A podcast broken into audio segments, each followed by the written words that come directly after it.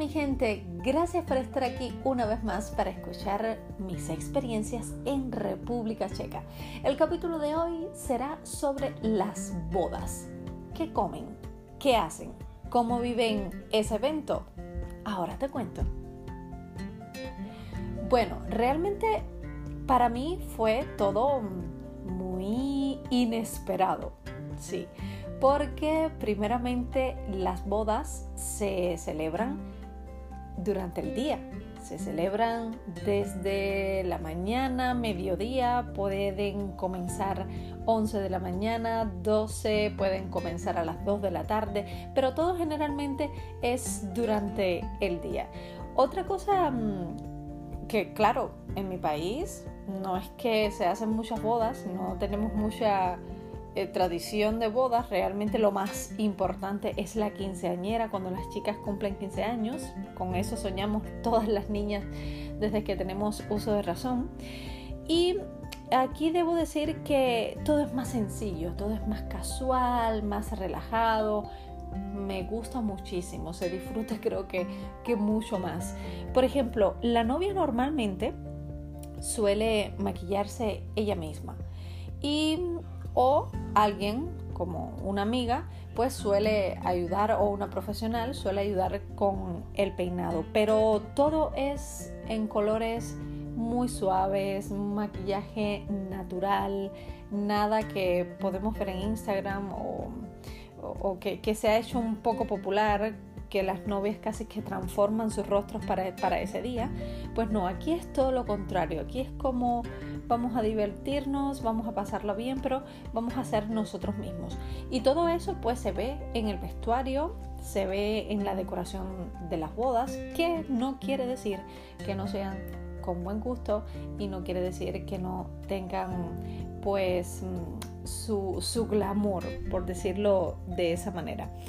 Por ejemplo, las voy a hablar de las novias latinas en general. Creo que detrás de las novias latinas hay una superproducción que lleva ya sea maquillaje, confort, son miles de personas a veces en la habitación que tú no conoces. Y aquí es todo lo contrario. Aquí la novia está en la habitación donde se prepara rodeada de sus amigas. Con sus amigas, vamos a llamarle damas de honor pero realmente creo que ese no es el, término porque esto, eso de damas de honor es más para bodas norteamericanas, inglesas, que tienen pues todo este cortejo de chicas. Pero realmente aquí esto no sucede y ahora les voy a explicar cómo es que va lo de la ceremonia. Por ejemplo, otra cosa que también me llamó muchísimo la atención fueron los invitados. Los invitados en especial, eh, para mí fue increíble porque la primera vez que me dijeron, vamos a una boda, yo me quería volver loca porque yo no sabía qué llevar. Yo dije, pero yo no tengo nada que ponerme, pero yo tengo que ir de compras, pero, pero, pero, pero, pero. Y bueno, cuando llegué con mi vestido súper sencillo, un vestido verde, un vestido bordado, hermosísimo, un casi cero maquillaje, llevaba mis gafas de sol, mis zapatos muy cómodos. Yo iba en el auto y yo decía, ay Dios mío, qué mal vestida yo estoy. Yo no estoy en condiciones para ir a una boda. Y chicos, déjenme decirles que cuando llegué, todo el mundo estaba más o menos con el mismo estilo, fresco, natural. Y yo también me sentía tan bien porque la ropa, los zapatos, yo me sentía tan cómoda, tan libre y tan fresca que mm, creo que, que, fue el primer choque cultural que tuve en esta boda específicamente. También están los chicos. Los chicos, por ejemplo, llevan trajes azules, pero trajes azules que ves todos los tonos de azules. Es algo realmente eh, maravilloso. Es como una paleta de colores, pero solo de los tonos azules. Y bueno, pues volviendo a las chicas, que somos un poquito más complicadas, pues mm, quiero decir complicada porque tenemos mucho más opción para vestir que los chicos. Mm, las chicas podemos llevar vestidos cortos, algo que creo que para los latinos mm, no estoy segura si ir a una boda con un vestido corto está permitido. Creo que normalmente nos gusta ir de largo, satín, brillo, bling bling en todas partes, ¿no? Pero aquí es más como em, si el código de la boda no exige algo específico, tú puedes llevar tu vestido al menos por las rodillas y, y, bien fresco, bien, bien de verano. ¿Qué pasa? Que yo siempre recomiendo.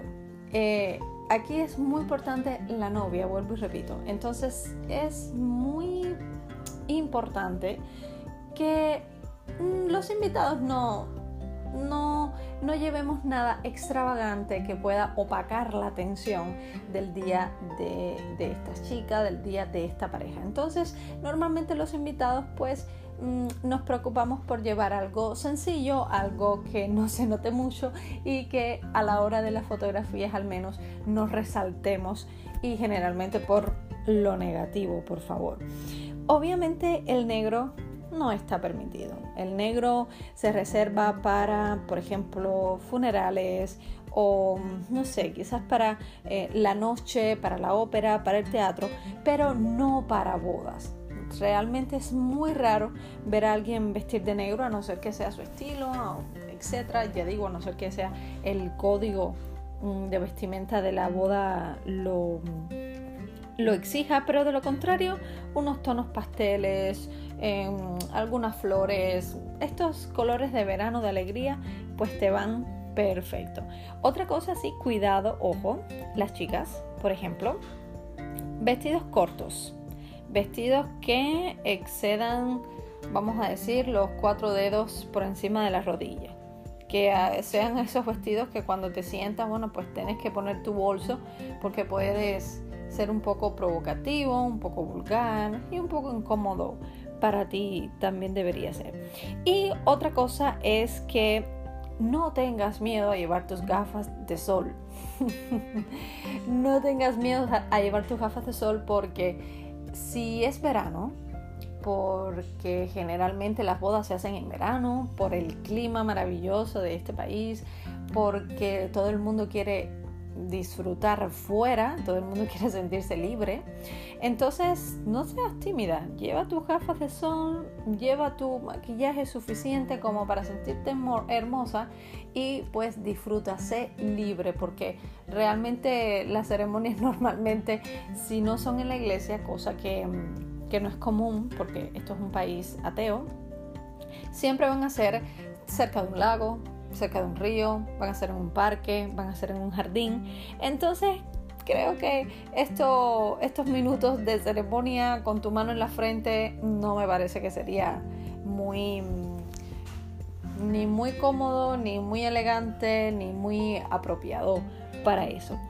Otra cosa que me llamó la atención es que ya les digo, no tenemos damas de honor, no hay damas de honor, pero siempre en el altar esperando la novia con su papá, su hermano, depende de la persona que entregará a la novia, siempre vas a encontrar al novio, una chica y un chico.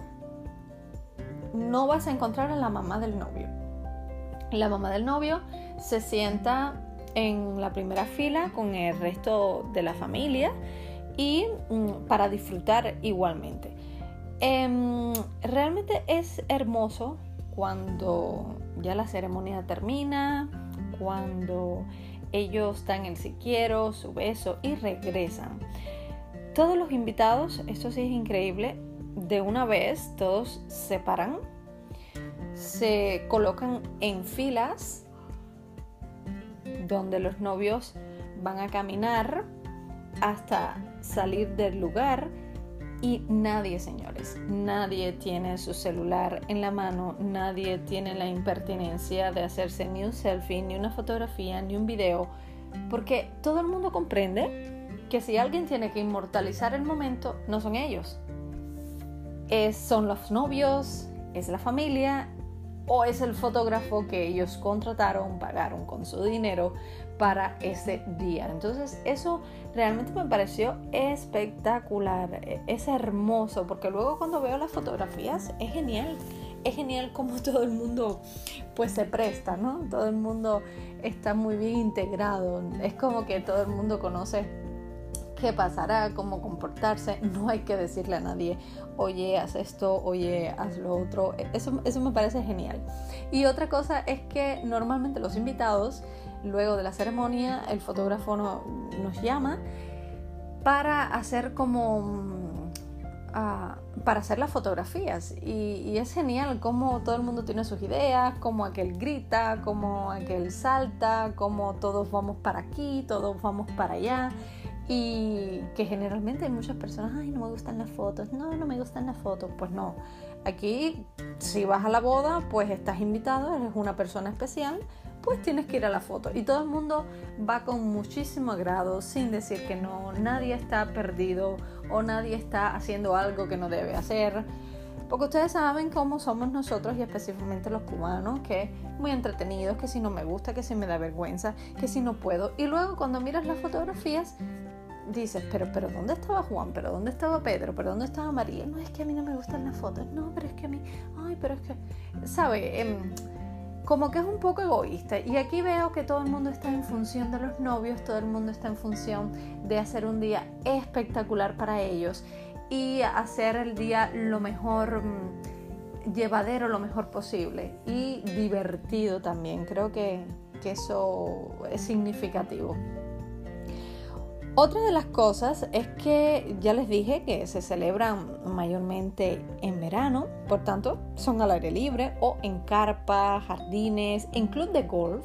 Estuve en una en un club de golf y fue hermosa, debo decir, muy verde. Las fotografías, pero todo el ambiente de la ceremonia súper verde, súper soleado, hermoso, hermoso, hermoso. Pero señores, también tienen la posibilidad de los castillos.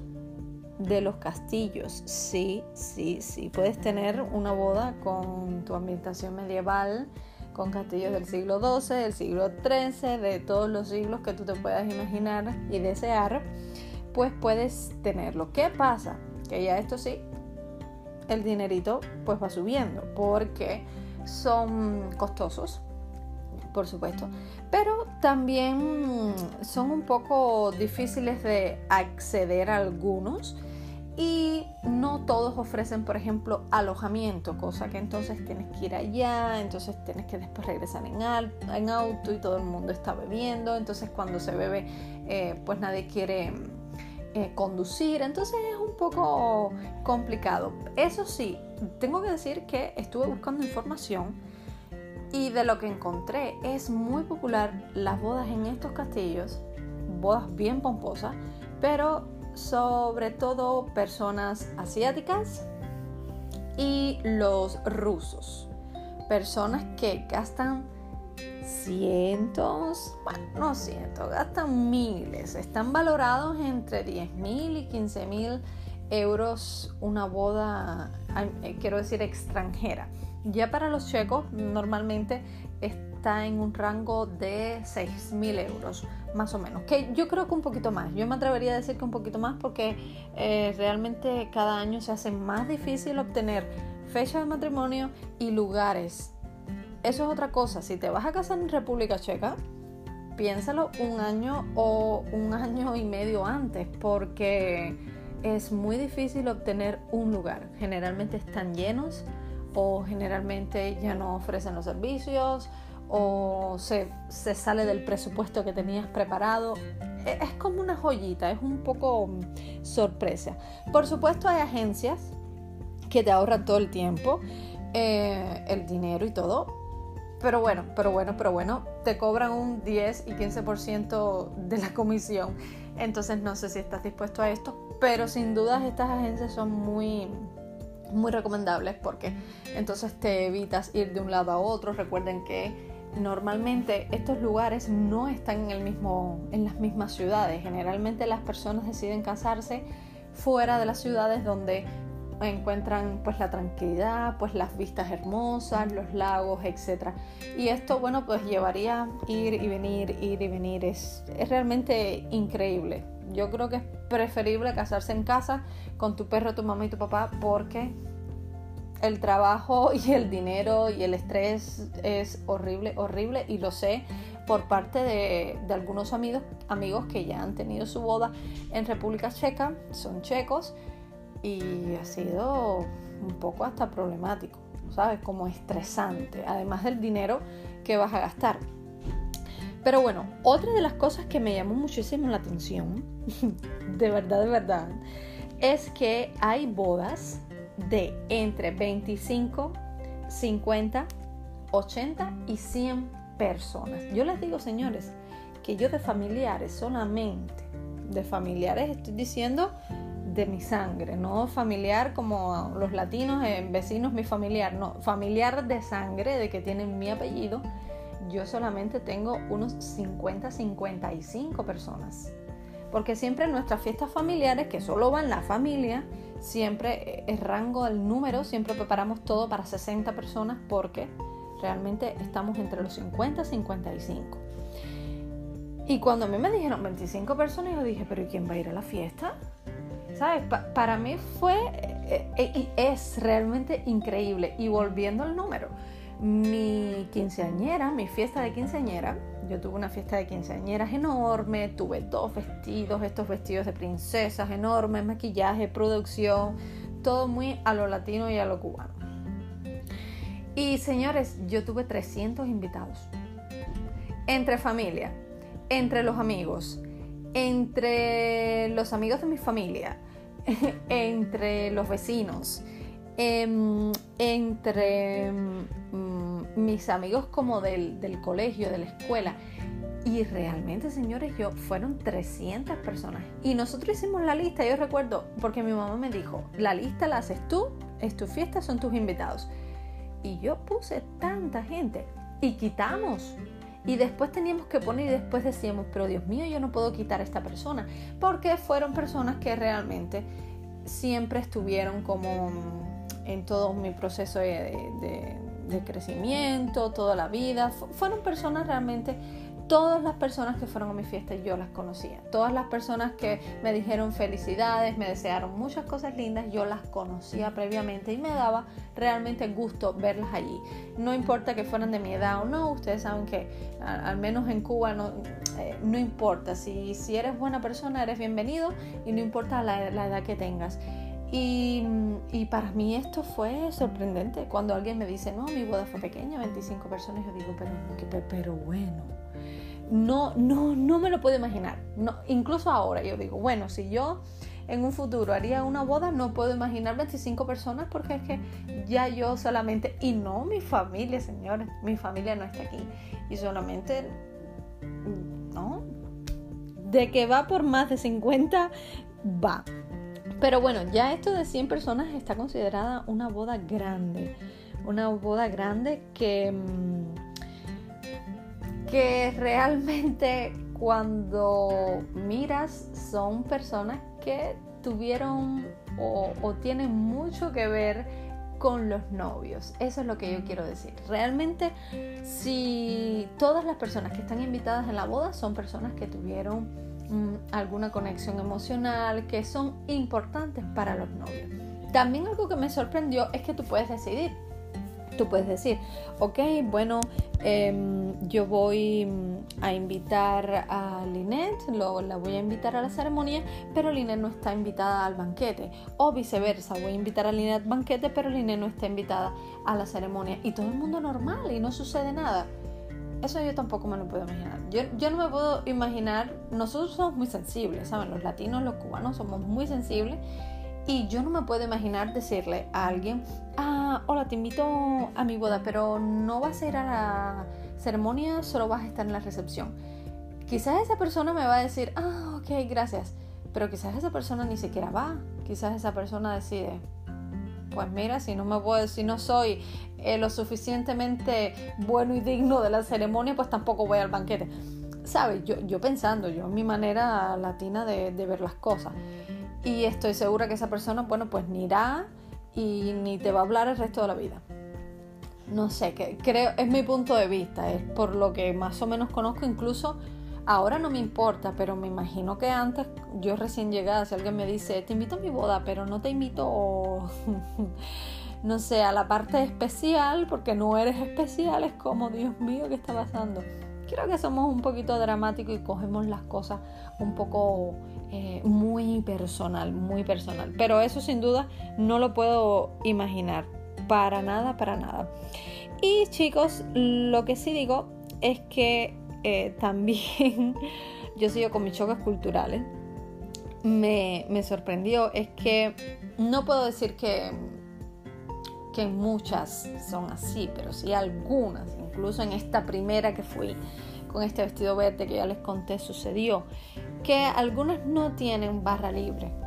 Algunas bodas no tienen barra libre, algunas bodas son eh, si terminas de consumir lo que el menú de la boda te ofrece, pues el resto lo debes de pagar tú. Cosa que tampoco sucede en nuestras bodas. Nosotros, y voy a poner el ejemplo de mi quinceañera, para nada. Todo lo que se bebió, todo lo que se comió, corrió por cuenta de mi familia, de mis padres, corre por cuenta de los novios o de cualquiera que pague la boda, porque se considera un poco falta de respeto que si te invito a mi boda, bueno, pues tengas que pagar además del regalo que me vas a dar, que generalmente es dinero, ya nadie regala un búcaro, nadie regala una flor plástica para la casa, ni mucho menos, todo el mundo regala dinero. Entonces es como un poquito falta de respeto que también tengas que pagar pues tus bebidas, lo que quieras consumir. Es mi punto de ver, no me gusta eso, realmente no me gusta. Si te invito a mi boda, eres bienvenido, pero no me gusta la idea de que tú tengas que pagar. Eso sí me parece un poco feo, pero es mi criterio, es, mi opinión y es como yo lo veo. Pues claro, ahí te vas a ahorrar unos dineritos, pero bueno, eso es depende de la persona y de las parejas.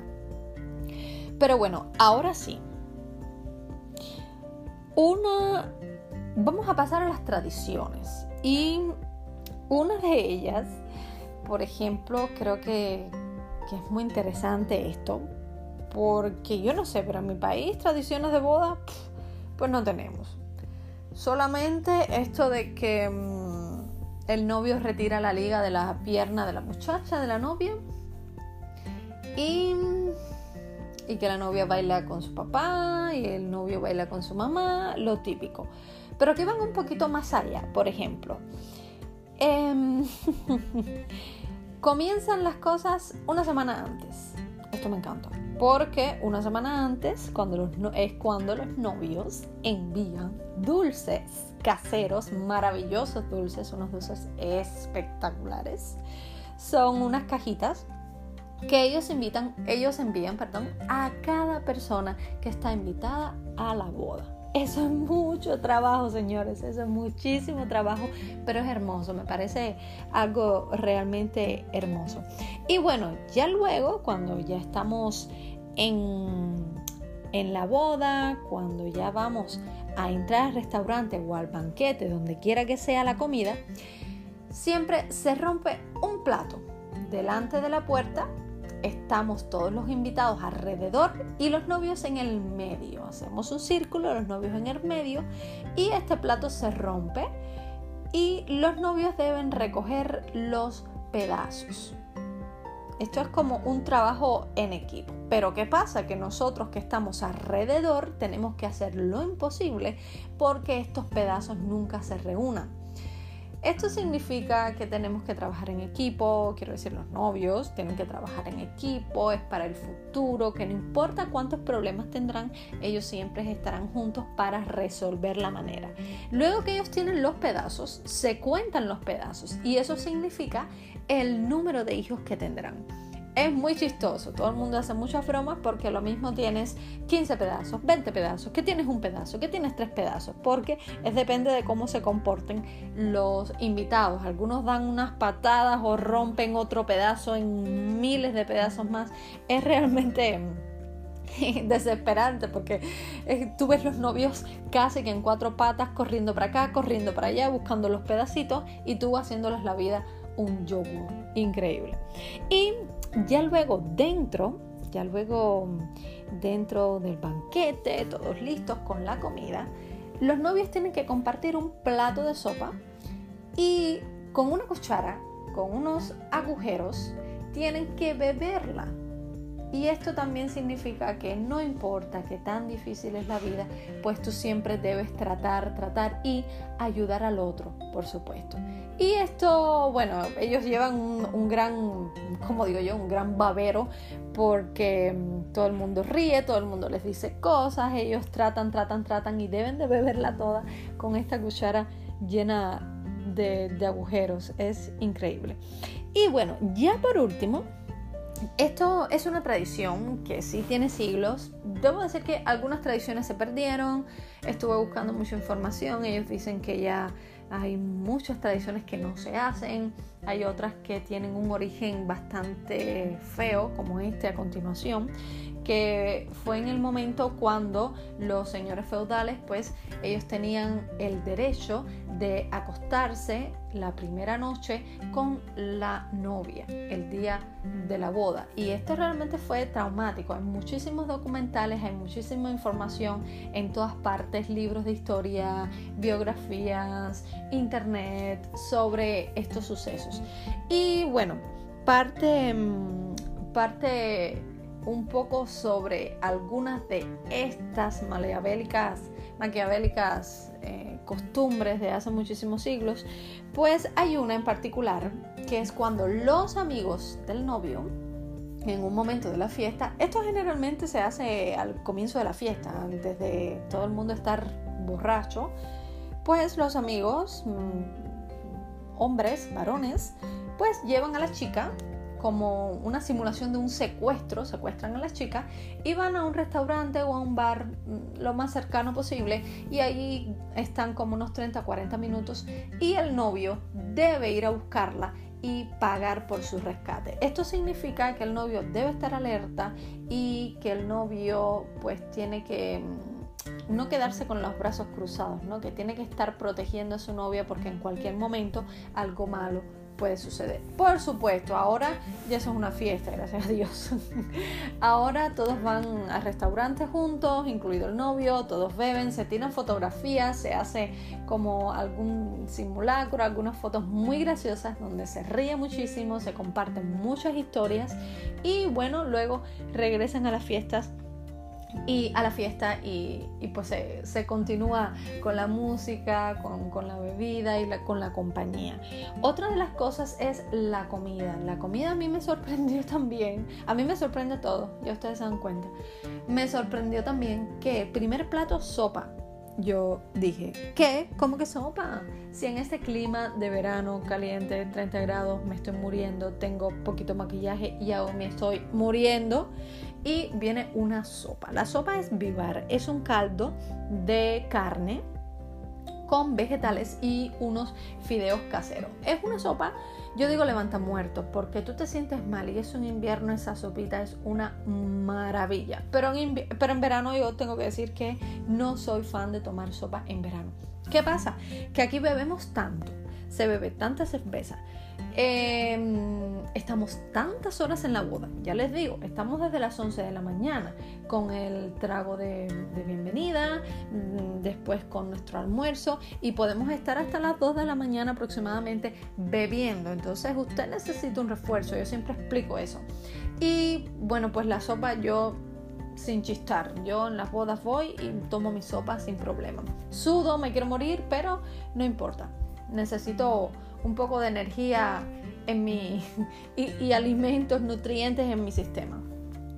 Entonces después de esta sopa pues siempre viene un plato fuerte que puede ser una carne con patatas, etc. Esto depende. Si la pareja es internacional pues estos platillos pueden variar. Usted discute con el restaurante o con el chef qué es lo que más o menos quiere comer, pero normalmente esto es lo más, vamos a decir, lo típico, lo, lo más común, vamos a decir lo típico, pero lo más común es encontrar pues em, tus filetes de carne eh, y un puré de patata para acompañar.